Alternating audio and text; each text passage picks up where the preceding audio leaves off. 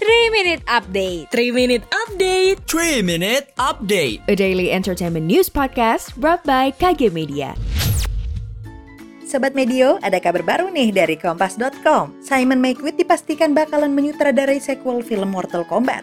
Makewitt memang sutradara Mortal Kombat 2021 yang antara lain dibintangi aktor asal Indonesia Joe Taslim.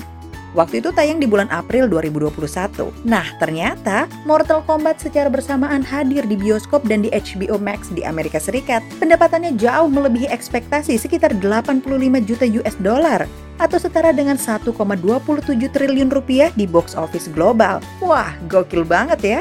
Sebenarnya Mortal Kombat 2021 adalah film panjang pertama McQuaid. Sebelumnya dia mengarahkan iklan untuk banyak perusahaan game. Sequel yang akan datang menandai film live action keempat berdasarkan franchise video game. Setelah Mortal Kombat 1995, sequel Mortal Kombat Annihilation dan Mortal Kombat 2021. Sejauh ini masih belum dikasih tahu bakalan seperti apa plot dalam sequel Mortal Kombat hingga para pemerannya. Namun Joe Taslim yang sebelumnya berperan sebagai Sub-Zero sempat mengungkapkan bahwa dia pasti akan kembali di film Mortal Kombat 2. Ditunggu ya Sobat Medio.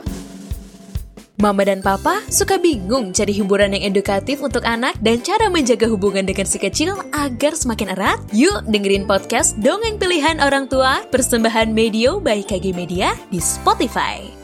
Selanjutnya dari grid.id. Selamat Presiden Jokowi bakal punya cucu lagi. Ya, baru-baru ini Putri Presiden Jokowi Kahiyang Ayu hamil anak ketiga. Kahiyang Ayu pamer perut buncit seraya bertugas menjadi ibu PKK. Karena menjadi anak orang nomor satu di Indonesia, pastinya Kahiyang kerap jadi sorotan. Apalagi suami Kahiyang Bobi Nasution juga menjabat sebagai wali kota Medan. Karena itu Kahiyang Ayu makin disibukkan dengan berbagai tugas negara, seperti menjalankan tugasnya sebagai ibu PKK. Sehat-sehat ya Kahiyang dan calon bebinya. Yeah.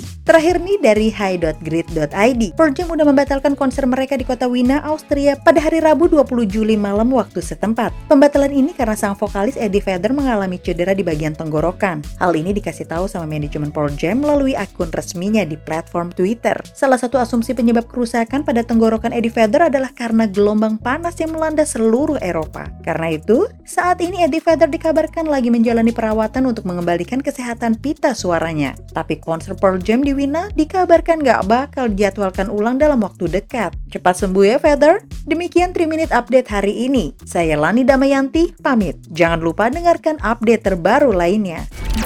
Sekian update pagi ini. Sampai ketemu di 3 Minute Update selanjutnya.